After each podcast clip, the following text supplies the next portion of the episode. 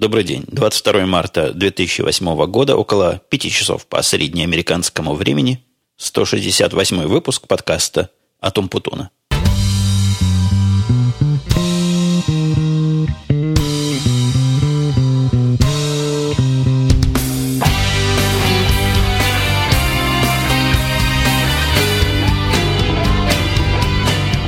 Сегодня, наконец, мне выдалась счастливая возможность записывать подкаст, как я люблю и как я привык это делать в своей студии, а вовсе никуда не уезжая.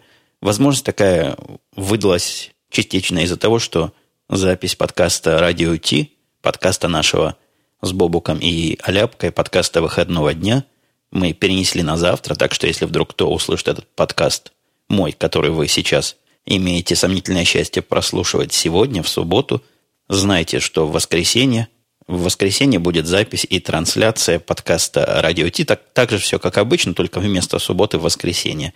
Вот такое коротенькое объявление. Запись не состоялась из-за того, что Бобук у нас был на, на конференции, на этой подкастерской, на которую я, конечно, не поехал по, по причине в основном расстояния. Ну, далеко это от меня совсем. Меня приглашали туда прям лично, но не поехал. Но не поехал, может, как-нибудь в другой раз поеду, хотя, судя по тому, что люди рассказывают, немного особо там я и потерял. Но вот, видимо, мой подкаст сегодняшний, выложенный на Арподе, когда я его туда решу выложить, будет неким диссонансом по сравнению со всеми остальными, большинство из которых рассказывает про эту самую конференцию, про то, чего там празднуют, как там пьют и как там развлекаются другими образами. У меня же тема сегодня самая обычная, хотя есть некая необычность выпуска в том, что много вопросов. Как-то много вопросов накопилось, на которые можно ответить. И, видимо, из-за этого подкаст получится несколько длиннее, чем обычно. Начав с упоминания того, что записываю я в своей студии, обычно не могу не поблагодарить всех за широкодушное принятие моего прошлого звука, который, на мой взгляд, был далек от идеала, но многие к нему отнеслись вполне терпимо, успокоив меня тем, что звук вполне слушабельный, и ничего страшного с точки зрения того, что доносилось в их уши, там не происходило. Ну, спасибо вам на добром слове, я старался делать все, что мог. В общем-то, самозванная роль ведущего звукотехнического подкаста, единственного в русском подкастинге, о том, как записывать и как делать хорошо, она вынуждает держать какую-то планку даже в самых тяжелых условиях. Я в последнем выпуске подкаста Тибс, напомню, и еще раз прорекламирую сам себя, сайт, который называется tips.umputun.com, довольно подробно освещал некие вопросы и проблемы подобных записей в автомобиле в тяжелых условиях, так что, возможно, кому-то из моих коллег-подкастеров, да и просто людям, интересующимся звукозаписью, покажет это дело интересным. Ну вот, покончив такой наглой и неприкрытой саморекламой, можно перейти к началу. Начало у меня такое немножко традиционное, про погоду сказать, но не просто так, а у меня был настоящий живой слушатель, причем женского рода, что не часто в моих комментариях встречается. Анна спрашивала, как с погодой в Чикаго. И этот вопрос хороший, потому что с погодой что-то явно происходит не то. И я подозревал, что в этом году зима не закончится никогда, но вот настолько практически она не заканчивается, что просто жуть берет и хочется уехать в какие-то теплые края. После того, как была температура положительно плюсовая, была плюс 10, было даже плюс 16 градусов в последнюю неделю. Я уже думал, все, зима прошла, и мы год будем, не год, 6-7 месяцев будем жить в тепле, в том тепле, которое я люблю. Но оказалось, слишком рано я радовался. Ничего подобного, никакая зима никуда не ушла. Сейчас тут зимнейшая зима. На улице вот конкретно в этот момент 3 градуса тепла, но вчера была отрицательная температура, ночью было минус 6, и в результате всего этого безобразия выпал снег. Так что сейчас при плюс 3 градусах везде снега полно. Он, как положено по законам физики, тает потихоньку. Я надеюсь, это последний снег в этом году, и все-таки зима когда-нибудь завершится. Ну, а, собственно, смысловую часть сегодняшнего подкаста, подготовленную домашнюю заготовку, хочу я начать с продолжения зубовной истории. Вы помните, я в прошлый раз рассказывал, как оно и чего там было, о своем походе сомнительно удачном к зубному врачу, к первому попавшемуся буквально – который послали меня знакомые. Врач, я напомню, был из наших, из, из русских, во всяком случае, русскоговорящих людей. И, и сразу к этому делу я хочу зачитать комментарий. Вот пытаюсь найти, кто писал. Калвин писал. А докторов тут в Америке, пишет он, давно пора перестрелять всех. И начать надо с дантистов. Сколько раз был на приеме разных докторов, столько раз чувствовал, что ты для докторов просто кошелек, с которого можно или нельзя сколотить каким-нибудь способом гринбеки. И первое, что их интересует, это сможет ли твоя страховка покрыть твой визит и насколько. Я в эту клинику русско-польскую, почему польскую, вроде она прибалтийская была, мне кажется, они там на каких-то прибалтийских языках говорили. Так вот, в эту клинику больше носа не суньте, уважаемый Путун, потому что они русские раз, и за то, что грины вперед требует два. На всякий случай поясню, гринами и гринбеками называют уважаемый Калвин доллары деньги, то есть местную нашу американскую валюту. Если и американские доктора тут с тобой особо не цацкаются, если у тебя не слишком хорошая страховка, то русские клиники – это вообще сплошное хамство. Слов нету, чтобы выразить весь мой гнев и возмущение – ну, я тут частично с Калвином согласен, частично поспорю. То есть я практически совсем поспорю. Во-первых, у меня нет достаточных данных на эту русскую клинику наезжать, хотя я с ними расстался, о чем я несколько ниже расскажу. Ну, что же касается чувства, что вы для них кошелек, у меня такого чувства не возникало. В русской клинике было... Мне, мне даже трудно описать, какое было. Было странное чувство, я не до конца его построил, но во всяком случае мне не казалось, что меня обманывают. Было чувство, что наоборот мне пытаются показать, что меня никак не обманывают и очень хотят мне помочь во всех вопросах, включая денежные. Я не помню, в прошлый раз я рассказывал, нет, но у них там есть специальная тетка, сидит на ресепшене, на, в приемном покое, которая занимается оптимизацией и, и организацией медицинских страховок для тех, кто приходит. То есть приходит человек, и она ему помогает организовать тут же сходу какую-то страховку медицинскую, которую поможет ему эти самые зубные расходы покрыть. Мне сомнительно кажется и частично законная такая идея, но, в общем, это в определенном смысле, конечно, кидание страховой компании, но у них есть специально для этого человек. Я ни в каких других местах подобных функций не видал, а у этих есть. Ну, видимо, многие из тех, кто к ним обращаются, сами такую дорогостоящую починку оплатить не могут. То, что деньги взяли вперед, это ладно. Это это я могу понять, я уже в прошлый раз объяснял, возможно, у них контингент такой. Что мне при вдумчивом раздумье не понравилось, это именно то, что моей жене у русских докторов нравится. Я попытаюсь объяснить свою позицию. Мне кажется, что сугубо американское, и, не знаю, может, и европейское, такое медицинское техническое отношение к пациенту, когда пациент это нечто, что нужно войти, починить, выйти, и никаких с ним жизненных разговоров не разговаривать – но если у пациента есть вопросы, на них ответить, конечно, культурно, без хамства, держать его в курсе того, что будет делаться. Вот такой подход мне кажется правильным и каким-то адекватным. Этого подхода я в русской клинике не заметил в этой. То есть там была какая-то тенденция говорить за жизнь, какие-то около дружеские отношения с пациентами крутить. Зачем мне с доктором с этим дружить? Доктор мне услугу оказывает, как я в прошлый раз говорил, и хочу я его именно как техника оценивать, ну, как механика, который машину мою чинит, я с таким механиком особо разговоров не разговариваю, да и говорить-то там особо и нечем. А почему-то доктора считают, русские доктора, во всяком случае тех, которых я встречал, считают своим долгом вот так сильно за жизнь прообщаться. Пошел я, в конце концов, в американскую клинику, в клинику Чикагского университета, которую все хвалят, и в которую моя жена и мой ребенок ходят. Причина, почему я туда сразу не пошел, это мои ожидания, что Выпавший элемент можно будет вставить легко, и всякий сможет это сделать. Ожидания мои казались напрасными, не вставляемый этот элемент по всем заключениям, и надо работу какую-то производить. Работу я решил делать все-таки у тех, кого проверили на собственном опыте. Ну и, честно говоря, к русским клиникам я испытываю некое, некое настороженное такое отношение, имею э, связано, я не помню, рассказывал или нет, когда моя жена первый раз пошла к врачам и искала себе вот такого с кем можно про жизнь поговорить и все выяснить подробно. А было еще это все на фоне чуть ли не первого или второго года пребывания в Америке, когда она совсем нехорошо разговаривала по-английски, то есть мало разговаривала. Говорила хорошо, но мало. Понимала еще меньше. Нашла она шикарную русскую клинику где-то недалеко от нас. По ее утверждениям, кабинеты и офисы были самые прекрасные из тех, какие она когда-нибудь видела.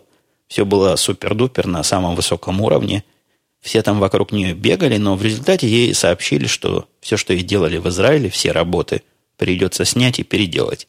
Выкатили счет на какие-то десятки тысяч долларов и сказали, что вообще вопрос этот необсуждаемый, то есть тут никакой дискуссии нет. Я со своим несколько недоверчивым отношением к врачам, особенно к русским врачам, погнал ее в другую клинику, которая и оказалась вот этой клиникой Чикагского университета. Нас многие на нее наводили, я у многих спрашивал, как там уровень, и говорят, уровень крутейший. Клиника эта поразила ее некой задрипанностью, офис был страшненький, хотя врачи были и симпатичные, и любезные, и эти врачи после долгого и длительного исследования, а моя жена, кому хочешь голову заморочить, сказали, что ничего подобного делать не надо, надо какие-то совершенно минорные вещи сделать, которые стоят там чуть ли не 3 или 5 процентов от заявленной суммы, и все, в принципе, хорошо. То есть чинить там особо и нечего. Она это ходила там, проверяла, перепроверяла, и все подтверждали. То есть все нормальные врачи подтверждали, что русский диагноз был как-то не совсем адекватен. К ним она приставала довольно сильно, вот с прямым вопросом, а почему же мне тот врач сказал такое, вы говорите другое? Ответа на этот прямой и незамысловатый вопрос она так и не получила, мне кажется, из-за какой-то врачебной внутренней солидарности. Может, у них не принято друг на друга бочку катить. Самое большее, что я ответил доктор, коротко так и лаконично, видимо, ваш другой доктор ошибался. Я никаких оснований не вижу для тех выводов, которые он сделал. Вот с такими ответами она перестала ходить в этот шикарный красивый офис и ходит уже несколько лет к нашему чикагскому дантисту. Он там какой-то профессор, принимает всего два раза в неделю, остальное время учит студентов – и я в эту клинику попал. Клиника, как я уже выше сказал, не очень поражает воображение своей шикарностью и своей продвинутостью, но отношение, вот то самое отношение техническое к пациенту, которое я ценю, которое мне кажется неким признаком профессионализма, оно присутствует.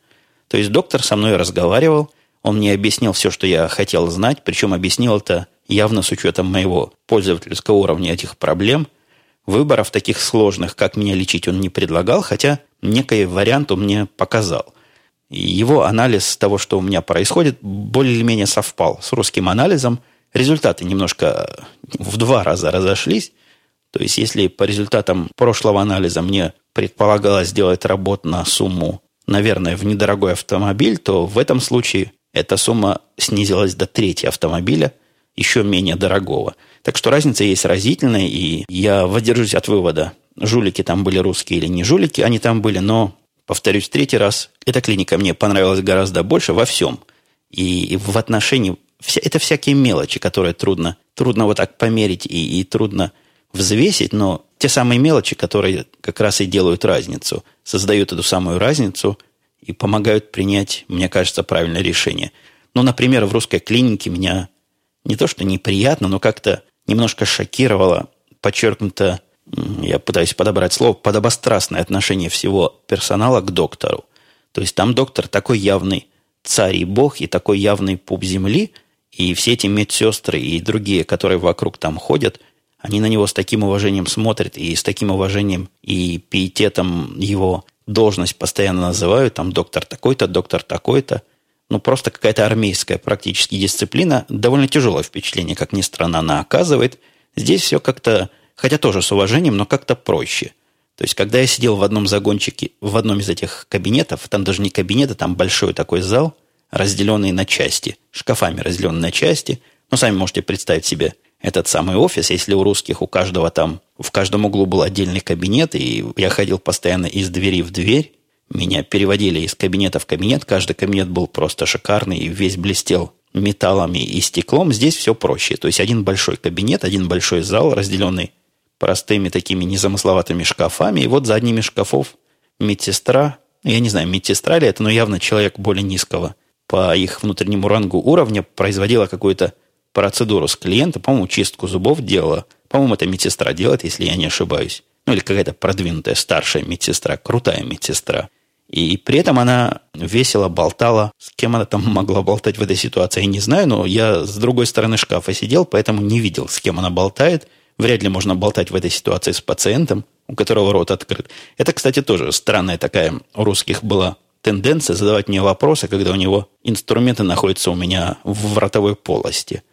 Как я могу ответить, кроме как мычанием, трудно понять, а иногда вопросы он задавал такие, на которые мычанием ответить трудно. Например, он спросил меня, кем я работаю, чего-то там шатаю меня в зубе. Какой он реакции ожидал в этот момент, мне нелегко себе представить. Так вот, там медсестра это с кем-то весело чирикала, причем так весело и так громко, что доктор мой, который вокруг меня пытался все это объяснить, что там со мной происходит, попросил своим тихим, он такой тихий, маленький доктор, попросил тихим голосом, нельзя ли потише. Та сказала, да-да, пожалуйста, я, я буду потише, но вы тоже не стесняйтесь говорить громко, сможете меня перекричать. То есть она явно пошутила шуткой, после этого перестала кричать, там перестала смеяться громко. Но в русской клинике вот такое, ну, как бы неуважительное отношение к доктору, мне трудно себе представить, чтобы вот такое сказала медсестра доктору. Да, она скорее застрелится вначале, чем вот так вот ему вроде бы хамить. Ну, все это мелкие такие впечатления, все это мелкие мелочи, что важнее, мне показалось очень убедительным то, как доктор со мной разговаривает, тот анализ, который он поставил, те вопросы, которые он задавал, были не просто за жизнь или там за работу, или за семью, или за деток. Ну, была там пара вопросов таких общечеловеческих, откуда ты приехал, ты или член той семьи, которая к нам ходит, да-да, мы знаем и жену твою, и сына. Ну, вот этим вся личная часть была завершена, остальные вопросы были по существу, то есть как, как и что, и как мы будем что делать. Как и что будем делать, он не спрашивал меня пути решения проблемы, он мне показал, вот есть такой путь, и есть практически такой же путь, только с небольшой вариацией. Разница между путями, она в основном денежная и временная. Он мне советует вот первым путем пойти, который чуть дороже, но более правильный с его медицинской точки зрения и вполне убедительно и понятно мне объяснил, почему. Вопрос, а как меня лечить, он ему, по-моему, в голову не приходило мне такой вопрос задавать, за что я ему крайне, крайне благодарен. Записали меня на всякие процедуры. Процедуры не быстрые, потому что дело это терпит отлагательство. Судя по всему, никакой серьезной актуальной проблемы у меня там они не нашли. И где-то недели через три я приду к нему на конкретный первый лечебный визит. Пока я ходил только на осмотры, ходил к нему и ходил еще к одному профессору, которого он вызвал, чтобы сам получить второе мнение по моему поводу. Что, кстати, тоже большой плюс, то есть они сами тебе предоставляют два мнения. Эти два мнения практически сошлись, ну, за исключением неких деталей. И потом они, собравшись вместе, втроем, то есть я и эти два доктора, мы вместе и решили, какой стратегии лечения мы будем придерживаться. И еще один плюс этих докторов – не этих докторов, а этого конкретного места, то, что место в Чикаго находится. Я нашел простой способ к ним добираться, то есть я приезжаю на работу в тот день, когда у меня там визит или осмотр. Приезжаю на работу довольно рано, часам к 10, к 10.30. Для меня это совсем рано, то есть выезжаю, наверное, часов в 9. В это время пробок уже тоже нет, так что дорожка много времени не занимает. А потом с работы еду туда на такси. Первый раз поехал туда на такси совершенно случайно, потому что забыл дома GPS. Свои географические возможности я не переоцениваю и знаю, что без GPS, ну, не доеду я до этого места, хотя вроде бы ничего сложного. Скорее всего, туда я доеду, туда просто доехать, вот обратно выехать. Совсем непросто. Сам себя перебью. Первый раз, когда я выезжал обратно по GPS, я, конечно, чересчур доверился прибору. А, Чикагский университет, для тех, кто не знает, находится в очень неприятном для житья районе, а прямо говоря, в черном районе. И в этом районе не то, что опасно ездить, то есть вас там словят, побьют и заберут машину. Нет, не до такой степени. Район неприятный в том, что люди, которые там ездят, они ездят со своим понятием правил дорожного движения, и трудно с ними на одной дороге находиться, если ты ездишь не так. Но, как говорил Дима, по словам одного из профессоров своего Чикагского университета, вот как раз Дима там жил, и когда я у Димы в гостях находился 5 или 6 лет назад, я, собственно, про эту клинику и узнал. Так вот, как Дима говорил по словам своего профессора, не потому что они ездят так плохо, потому что так вот у них голова устроена, и они не хотят тормозить, когда надо. Просто там такие машины, у которых тормозов может и не быть. А ты рассчитываешь на то, что они будут себя вести адекватно. Короче говоря, повез меня прибор такими воровскими путями через маленькие какие-то улочки – оптимизировав маршрут, пару раз я там чуть, не я чуть, а в меня чуть не въехали. Такие джигиты на горячих конях без тормозов, так что теперь я предпочитаю туда ездить на такси. Поехал на такси, всего минут 20 от работы, туда 25. На такси тоже я вам доложу. Я и в Твиттере в своем писал, который, напомню, twitter.com умпутун. На такси было как-то стрёмно первый раз ехать. То есть, во-первых, машина с мотором гораздо более мощным, чем мой, рвет с места дико, а таксисты, они вообще диковатые люди. То есть так как они ездят, и если ты понимаешь, а в общем всякий тут понимает, поскольку всякий водитель, каким риском он подвергает и себя, и тебя, ну, мне показалось опасная манера его езды, и я сидел как на иголках на этом заднем сидении, нервничал первые минут 10, потом, правда, привык. Вижу, вроде едет, вроде все ему уступают. Но такси принято уступать, потому что лучше с ним не связываться. Он едет по своим собственным внутренним правилам, куда-то там спешит и подрезает всех на свете, меняет ряды мгновенно. Короче говоря, такая очень агрессивная манера езды меня как пользователя напрягла. Так же, как этот самый пользователь, я сидел в автомобиле, в такси и читал правила. Там такая бумажка прикреплена, не бумажка, пластиковая штука, на которой написано правила поведения в такси. В основном не для пассажира. Про пассажира написано, что он не может там курить в машине, распивать спиртные напитки и принимать наркотики. Это, в общем, все мои обязанности как пассажира. Еще я должен точно назвать адрес, куда ехать. И если хочу выбрать... Нет, ну если хочу, это уже, это уже мои права. Вот в правах было много чего в правах, то есть я имею право ездить в чистой машине, имею право затребовать от водителя выбрать тот или иной маршрут, имею право требовать у водителя не разговаривать по сотовому телефону в процессе. По-моему, много прав я всяких имею там. Некоторых очевидных, некоторых неочевидных. Но самая интересная была последняя строка. Последняя строка говорила, невыполнение водителем тех или иных правил дает вам полное основание не выплатить ему чаевые. В такси я тоже, по-моему, рассказывал, выплата чаевых – это такая же обязательная часть, как выплата чаевых в ресторане. То есть после того, как вы покатались, надо какие-то ему чаевые оставить. Но вот, оказывается, можно не оставлять, если он будет себя плохо вести. Если будет говорить по сотовому телефону, в это время куря марихуану, например, и обгоняя всех направо и налево и подрезая, кого попало. Но мне, к счастью, такие дикие уж не попадались водители. Мне туда вообще белый водитель попался, что большая редкость. В Чикаго встретить водителя белого цвета – это просто какой-то праздник. Люди говорят, что можно мой опыт занести чуть ли не в книгу рекордов. На все Чикаго какое-то счетное количество белых водителей и еще меньшее количество женщин, таксисток. Один раз я на женщине-таксистке ехал, поэтому вот упомянул и этот удивительный факт. И раз уж я немножко работу затронул, потому что я с работы туда ехал, пару рабочих тем позвольте мне обсудить. У нас тут такая ситуация возникла на работе, которая описывается, наверное, фразой «когда очень хорошо, тоже не очень хорошо». Мы свою систему, которую я вам тут многократно рассказывал, практически закончили, не практически, фактически закончили. Уже есть живой заказчик, который на нее смотрит. Такая очень закрытая бета. Мы собираем мнение людей. С нашей точки зрения проблем там уже нет. Ну, возможно, заказчик каких-то новых фенечек захочет делать. Заказчик очень крутой, мнение которого нам важно, и он просто горел желанием поучаствовать в этой закрытой бетте. Забегая вперед, скажу сразу, что мнение его крайне положительное, то есть он ничего плохого пока не сказал. Идеи, которые высказывал, разумные вполне, то есть хороший, правильный заказчик.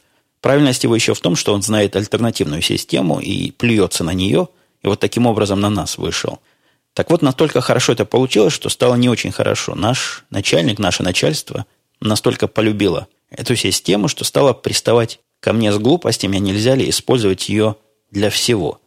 То есть это такая типичная проблема, когда у вас какая-то есть конкретная система, и человек несведущий предполагает, что вот то, что вы конкретно сделали, можно на все остальное просто и легко расширить.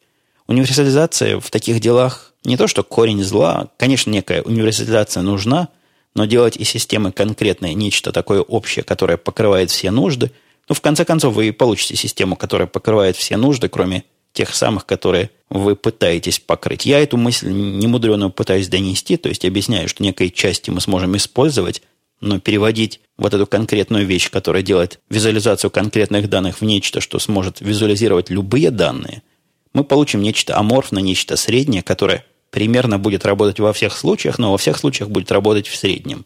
Мы же хотим, чтобы оно работало в трех конкретных случаях и работало конкретно хорошо и продвинуто. И в этом смысле проще просто использовать некие компоненты, и каждую из этих трех систем, ну не 300 у нас систем, не 3000, не надо нам их штамповать. Не надо нам эти продукты выводить на рынок с дикой скоростью, а лучше просто делать каждый один за другим, используя наш опыт, используя те наработки, которые уже в этом деле мы создали. Вот это тяжелая такая дискуссия, которую я немножко легковато объясняю. Дискуссия идет, и я пытаюсь всеми своими силами отбить идею перевода этой системы в какой-то фреймворк и в какое-то нечто универсально решающее все на свете проблемы в потенциале. И еще очень напрягало, напрягало вот это раннее, раннее бета внутреннее напрягает тем, что пользователи, которым поручено тестировать функциональность, наши внутренние пользователи, сильно отвлекаются на другие факторы. В нашем случае другим фактором был performance, то есть скорость выполнения. Мы не занимались этой скоростью, потому что я знал, как эту скорость улучшить в будущем, и пытался перенести эту оптимизацию на самый последний этап. Но я думаю, многие со мной согласятся, что ранняя оптимизация – это корень многих зол, и если в проектировании системы все было предусмотрено в эту сторону, то оптимизацию, собственно, самого выполнения можно вполне и вполне оставить на потом. Не дали мне это сделать, как я хотел.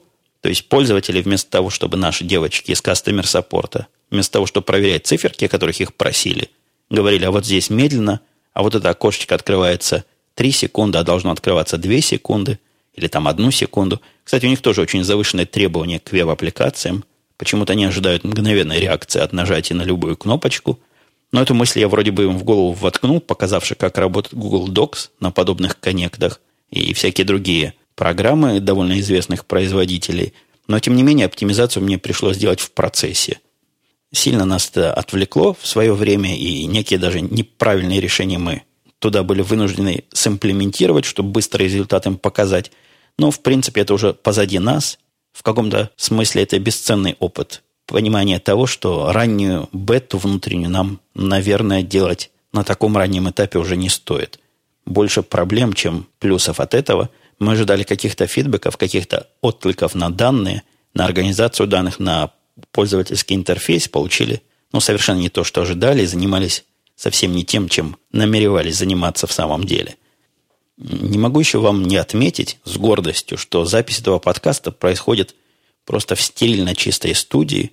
Я тут студию свою убрал, так, наверное, как не убирал уже месяцев несколько. Ну, наверное, полгода. В такой чистоте студия моя не была. То есть на столе количество бумаг, количество писем, счетов и всяких других отчетов минимально. Я могу до клавиатуры легко дотянуться, что что большой плюс и просто необычная ситуация у меня на столе. Я, у меня стол специально для того и большой, чтобы можно было его заваливать и очень редко разгребать все эти кучи. Это практически очень удобно. Я вовсе не смеюсь и не кичусь своей ленностью. Ну, в самом деле, не люблю этот хаос бороться с ним, убирать, потому что его убираешь, убираешь, а он опять накапливается. Кроме того, у меня тут полный порядок в проводах под столом. И вообще, кабинет просто сияет медицинской чистотой – я начал этот процесс, потому что должен был приходить к нам техник из Комкаста, из телефонной компании. Ну и понятно, не для него я эту частоту наводил, но для него необходимо было обеспечить прямой и легкий доступ к модему. К модему кабельному, к модему интернетовскому. И уж если я начал процесс делать, так решил его довести до конца. Затратил лишний час-два, но в результате вот добился того, о чем вам хвастаюсь уже вторую минуту. Визит техника был тоже так довольно любопытный. Техник пришел тормознутый на редкость.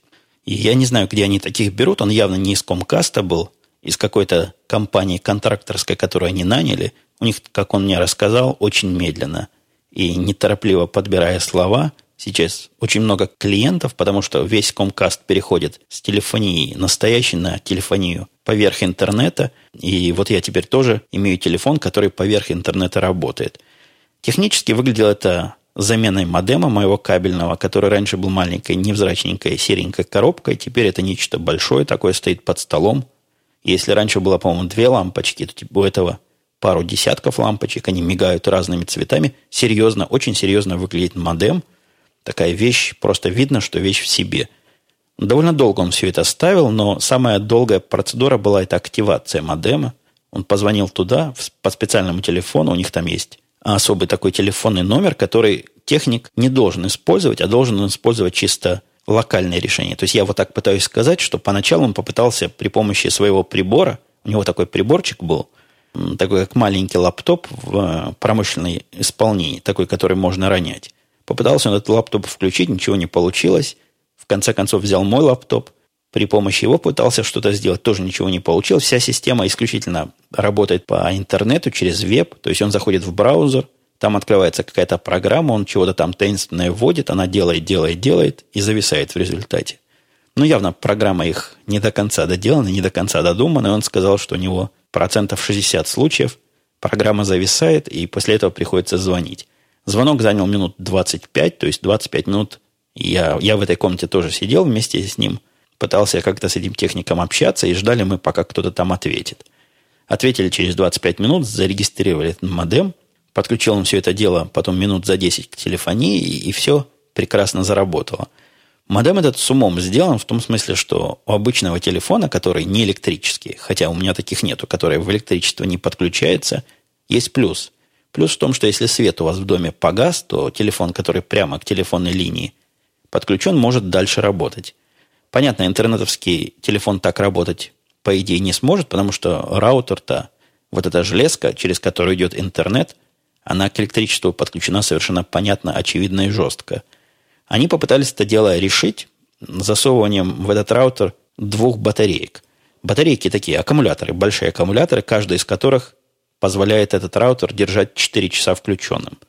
То есть без света моя телефония будет работать 8 часов на этих резервных батарейках. Ну, для меня это чисто теоретическое преимущество, потому что телефон-то сам у меня электричество требует, и никак работать без электричества в доме не будет. Но, тем не менее, приятно, что они вот о таком подумали. У меня есть такой телефон, который в каких-то emergency ситуациях без света может быть использован.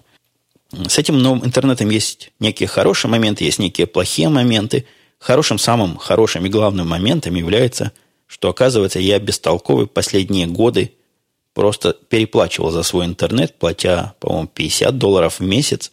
И за эти 50 долларов в месяц я должен был иметь до 20 мегабит download скорость и 2 мегабита upload скорость. Но поскольку модем у меня был старого первого поколения, он в пиках мог давать 5-6 мегабит, иногда показывал 10, но это было очень короткие пики – в принципе, больше 5-6 он никогда не работал на download, то есть на загрузку ко мне, а от меня он отдавал половину мегабита всего. Этот же новый на том же самом канале за те же самые деньги дает как раз свои честные 20 мегабит в одну сторону и 2 мегабита в другую. Что, согласитесь, ну, разница просто разительная по сравнению с прошлым. Ну и самое приятное, денег никаких лишних за меня, с меня за это не берут. И аренда модема, которая была 5 долларов в месяц старого, он старый, кстати, забрал, так 5 долларов и остается за новый.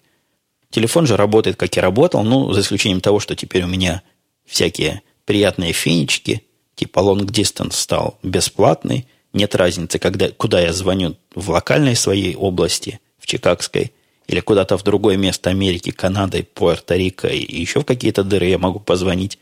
Во все эти места я могу звонить и ничего за это лишнего не платить, что не так смешно. Я рассказывал как-то что для разговоров по совещаниям, разговоров на совещаниях при помощи обычного телефона, я специально себе скайповый аккаунт завел, потому что иначе эти лонг-дистансы за двухчасовые беседы цены не сложно за них оплачивать. Теперь же проблема эта ушла в лет. Есть у меня еще один вариант звонить и проводить эти длинные совещания, звоня на нью-йоркские и бостоновские номера. Но не все так радужно там. Оказалось после ухода техника, что к этой штуке я не могу подключить свой раутер. Я вообще с такой проблемой никогда не сталкивался и был просто в шоке. То есть я теоретически понимаю, что разницы никакой не должно быть. Подключение проводное моего компьютера к этому кабельному модему или подключение раутера. Для нетехнической части я просто два слова скажу. Раутер – это штукенция, которая позволяет интернет раздать по всему дому. Понятно, что сегодня, когда компьютеров больше, чем один, ну, совершенно явно, что люди, платящие 50 долларов, получающие 20 мегабит интернет – Вряд ли будут его использовать на одном компьютере. Так вот, подключил я свой самый супер-пупер новый раутер к этой штуке, и он не работал. Лазил я в интернете, уже даже собирался им туда звонить, техника обратно вызывать, когда нашел совершенно странное и, и хамское заявление, не заявление, констатацию хамского факта о том, что, оказывается, эта их коробка, которая раздает интернет, привязывается к моему компьютеру. И я проверил эту идею, попытавшись проводом подключить эту коробку к другому компьютеру, и другой компьютер, точно так же, как и раутер, не работал. То есть, представляете, какое хамство? Они мне ставят интернет, который работает специально задумано с одним компьютером.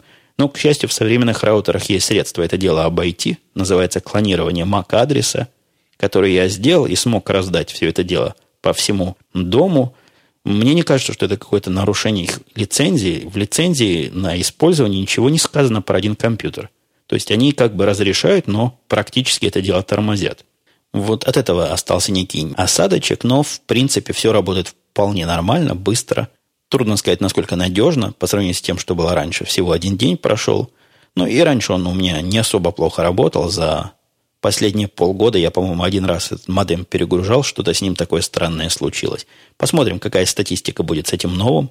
Но выглядит он, я вам доложу, как солидная такая серьезная вещь. Хотя фирма ее производитель, это первый раз я увидел устройство вот этой фирмы, я даже не помню сходу, как она называется. Будем надеяться, что будет работать достойно и сообразно своему гордому званию интернета широким каналом. Я вам обещал вопросов. Смотрите, я, у меня тут разговоров полно еще, а к вопросам я совершенно не представляю, когда подойду. И уже второй или третий подкаст собираюсь вам поделиться своим, своей грустью, своим удивлением от просмотра телевизора. Ну, бывает, как мы все, я тоже телевизор включаю, посмотрел две передачи. Две передачи одинаковые, то есть к барьеру. Две передачи к барьеру посмотрел одну за другой. И я не знаю, шли ли они последовательно, но как-то так фишки легли, что я посмотрел сначала одну передачу про сталинизм, а вторую передачу про Ленина. Не то, что про Ленина, а пере, про переименование Ульяновска, идею переименования Ульяновска в Симбирск. Ну, помните, в городе Симбирске родился обыкновенный мальчик Ленин. Так вот, обе эти передачи меня расстроили. Я вам скажу сразу, я не питаю никаких иллюзий, что к барьеру передача в самом деле идет в прямом эфире, и в самом деле голоса, которые там на экране мелькают, они какое-то отношение имеют к реальности. Я совершенно уверен со своей стороны, что никакого отношения к реальности они не имеют. И то, как эти голоса в конце концов расположатся, как-то кем-то решено и предрешено, и что-то должно нам показывать, и какой-то месседж нам нести. Это не совсем уж моя паранойя. Я, как человек, который со звуком общаюсь, если бы я с видео общался, я бы мог бы еще видео картинкой какими-то доказательствами подтвердить, но с точки зрения звука – в последней передаче я специально наблюдал ее ушами очень внимательно и в нескольких местах слышал склейки. Совершенно явные склейки, которые происходят при монтаже аудио. То есть передача это не идет в прямом эфире, и, на мой взгляд, это истина, которая ну, просто абсолютный факт, медицинский. Но и с другой стороны, мне трудно поверить, что в сегодняшней ситуации подобная передача будет, и кто-то позволит ей идти в прямом эфире. Короче говоря, моя, моя теория о том, что номера эти какой-то месседж нам. И месседж этот мне не нравится, потому что в обоих случаях с большим перевесом победил в первом случае сторонник Сталина, говорящий о том, что и ГУЛАГа-то никакого не было, и арестовали тех, кого надо, и Блюхер в самом деле там рыл подкоп под Индию, или там чего он еще плохого хотел сделать. А во, втором, во второй передаче противники переименования города победили. Противник, почему он был какой-то противный. В, в обоих случаях были победившие стороны довольно противные – а, хотя в случае ленинского вот этого вопроса тоже немножко удивило и покоробило то, что обе стороны как бы не отрицали величие нашего бывшего вождя и ее, его, историческую, его историческую природу. Ну, мне кажется, это странно про такого вурдалака вот такие вещи рассказывать. Я себе с трудом представляю подобную дискуссию, например, на каком-нибудь германском телевидении – переименование какого-нибудь Гитлер-города в какой-то другой город и, и подчеркивание при этом того, какой Гитлер был великий, какой он хороший, не хороший, великий, и какую он серьезную роль сыграл. Ну, позвольте, есть роль и есть роль, и это две большие разницы. Нельзя вот так вот совершенно не пытаться дать этому делу оценку и смотреть на это с сугубо исторической позиции. Ну, совсем недавно это было. Не история это еще, не Наполеон это еще, и не Робеспьер это еще. Ну, если я затронул, затронул видео впечатление, посмотрел я еще фильм. Меня, кстати, спрашивали, а где я фильмы беру? Так, с хитрецой, с хитринкой. Меня кто-то спросил, где я взял лицензию. Фильмы, которые я смотрю, я смотрю по интернету. Вот это у меня платный русский канал, который позволяет за 10 долларов в месяц смотреть все, что они там выкладывают. Там я посмотрел, во-первых, фильм, который называется «Мы из будущего». Фильм по идее, наверное, интересный был, но по реализации совершенно беспомощный и оставил довольно грустное впечатление о том, что с кинематографом, ну, все-таки что-то не так. Идея, повторюсь, интересная, реализация слабая, артисты тоже какие-то какие-то никакие. Да и такое впечатление, что автору сценария в процессе надоело писать и дописывал то ли его сын, то ли сам режиссер. Как-то все это, все это рыхло, все это слабо, и все это никуда не годится. Хотя досмотреть можно до конца. Это не тот фильм, который я выключил. Но, тем не менее, фильм слабенький, фильм, повторюсь, беспомощный. А вот совершенно противоположное впечатление, даже какой-то оптимизм по поводу перспектив российского э, киностроения, кино, не кино, наверное, телестроения и вот этого сериального строения вызвал у меня фильм «Ликвидация». Фильм, на мой взгляд, не фильм, сериал 14-серийный, на мой взгляд, просто шикарный, хотя тоже местами неровный. Некоторые вещи, если бы меня спросили, как сделать, я бы ответил по-другому делать.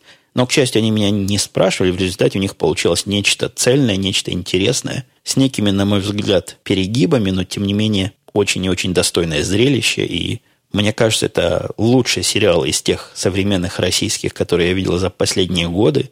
Если вдруг вы это дело не видели, то посмотреть стоит. Просто стоит, стоит и стоит – я не могу сравнить его в абсолютных цифрах, но в относительных это на голову и на две головы выше всех остальных сериальных зрелищ, которые мне когда-то на глаза попадались на русском языке.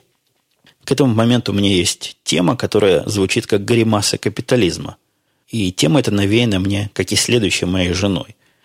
Я не так давно увидел автомобиль. Автомобиль ярко разукрашенный, такой мини-вен, довольно высокий и большой, притом довольно потрепанного – вида, который приехал к соседям, а разукрашен он был собаками и кошками. Я спросил жену, что это такое, она мне рассказала, это такая гримаса капитализма, это помывочная и пострижечная, переездная для собак. То есть есть такой сервис, оказывается, у этих зажравшихся буржуев, когда можно позвонить по специальному телефону и заказать себе вот такую машину. Вместо того, чтобы дома свинячить и делать все это с вашим животным дома, ну или куда-то вести его, как мы обычно делаем, когда когда свою собачку стрижем, купаем мы, я признаюсь, ее сами. Вот не настолько мы обуржуились еще, так что у нас есть специальный мальчик на это дело заточенный, он собаку купает регулярно. Но вот можно вызвать такую машину, берут туда собаку вовнутрь и все делают внутри. Выдают вам, берут на вход собаку грязную и не стрижную, выдают чистенькую, пушистую и чуть ли не завитую. Стоит услуга совсем недорого, по-моему, весь сеанс 70 долларов. Приезжает машинка за 70 долларов, занимается вашей собачкой там около часу, отдают готовую красивую. Вот такая, такая гримаса. Если я заговорил о гримасах капитализма, не могу вам немножко социализма не дать. Социализма тоже, пришедшего со стороны моей жены, а точнее с ее колледжа. Принесла она мне бумажку, которую я просто частично вам обязан прочитать. Я возьму этот листик, зачитаю его вслух, и я думаю, вы поймете, почему я посчитал нужным донести до вас это замечательное послание. Пока не начал зачитывать, скажу, что бумажку я эту получил, понятно, на американском языке. Буду ее пытаться переводить в прямом эфире, так что не обессудьте за качество перевода и за подбор слов.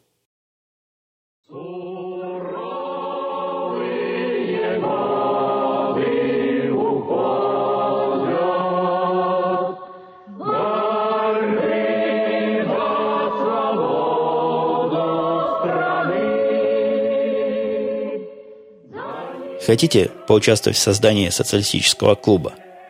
Эта страна говорит вам, что ваша цель в жизни – это заработать деньги и двигаться вперед.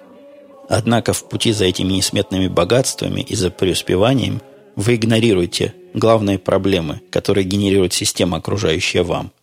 Вы боретесь за прибыль, а при этом забываете о войне, о насилии, о расизме, сексизме, ухудшении и разрушении окружающей среды и низких зарплатах обязан быть альтернативный путь капитализму.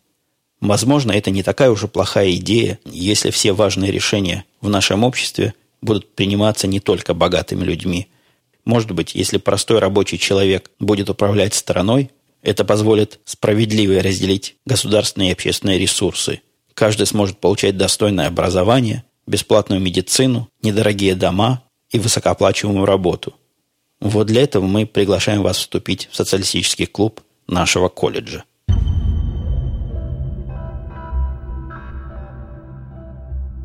Ну, как вам знакомо звучит?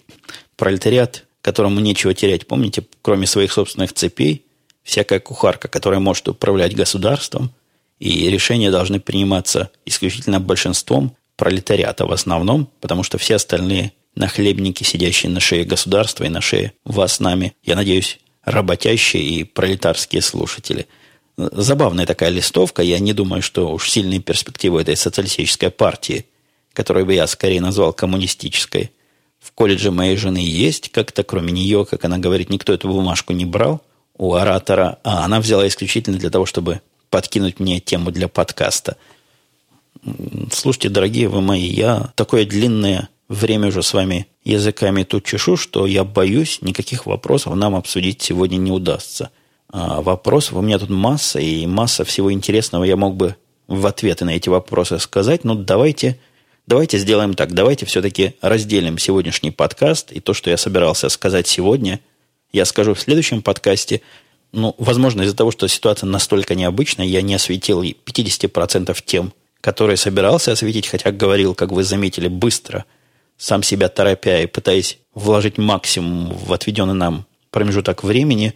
Возможно, я выпущу какой-то неочередной выпуск, возможно, размажу эти вопросы в последующем, но вопросы интересные для меня и те, которые я собирался осветить, ответы на которые вы хотели бы получить, никуда не пропадут, они у меня здесь записаны, и я обязательно к ним вернусь в следующем и в следующих выпусках.